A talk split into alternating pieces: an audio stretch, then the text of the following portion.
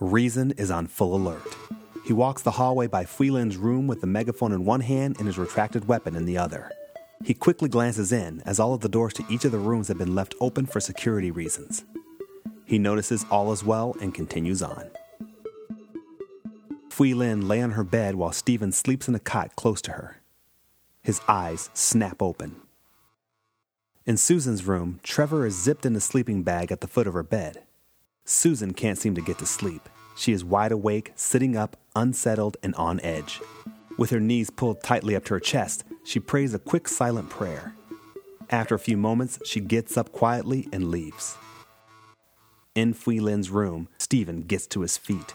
He reaches under Fuilin's bed and quietly drags something metal from underneath. It is a large sword, one of the singing swords that the Dominion champions use in combat. Amazingly, he is able to lift it with little effort. The innocence in his face turns to determination. He looks over at Fui Lin, who is sleeping soundly. Susan stands in the kitchen drinking a glass of water.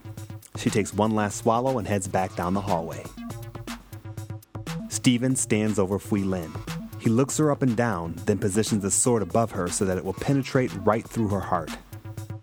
Susan passes Fuilin's room, peeking inside out of habit. She stops, stunned, as she sees Stephen with his sword in his hand raised to kill Fuilin. Ah! Fuilin wakes up just in time to see the sword coming down at her. She swiftly moves out of the way and kicks Stephen with her exposed legs, sending him stumbling to the floor. She is fully awake now, trying to assess the situation. Stephen gets up with sword in hand. Stephen, what are you doing? She reaches for her throwing stars that are right next to the bed. Once she has three positioned between her fingers, she looks over in shock. At first, she wonders if her eyes are playing tricks on her, but soon she realizes that Stephen isn't Stephen at all. As if she were once blind and now can see, she watches his small form grow and morph into the towering bat winged behemoth that they've grown to know as Agravain. He approaches her with sword raised.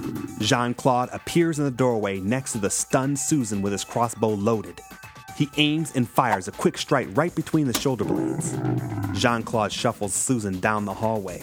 Get racing, quick! She darts down the hall past Trevor. What's going on? Agravain turns to see who hit him with the arrow, then turns his attention back to his initial prey. She throws her stars at him, but he is too close to strike any vital areas. He charges like a linebacker, smashing her up against the wall, effectively breaking the bed as he does. Two more arrows sink into Agravain's back as he realizes he can't ignore Jean Claude any longer. He slams Fuilin to the floor and turns his attention to the archer. Jean Claude motions with his head to Trevor. Get me my explosive tipped arrows.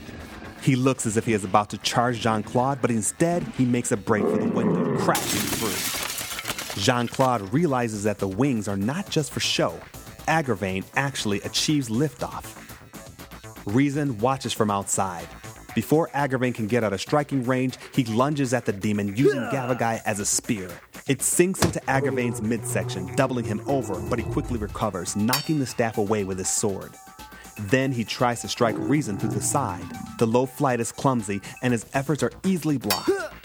To regain his equilibrium, he leans. As he does, Rezin uses Agravain to strike the top of the blade, pinning it into the ground. Agravain lets go and tackles Rezin, using his massive arms to bear hug him. Jean Claude makes his way toward the window.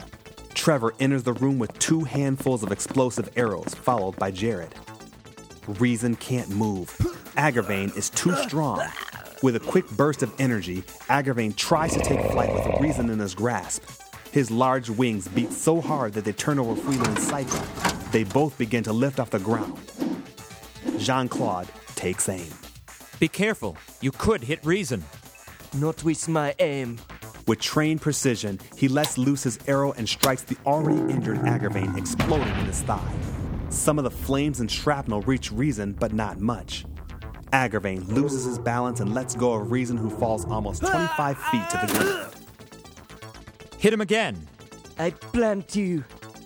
Jean Claude readies another arrow before Agravain can regain his equilibrium and lets it fly. This one strikes Agravain squarely in the back and explodes a hole right through the beast. The force sends him twirling to the ground and he lands in a crumpled heap. Jean Claude pulls away from the window and rushes outside with another explosive arrow ready and trained at the abomination. Is he dead?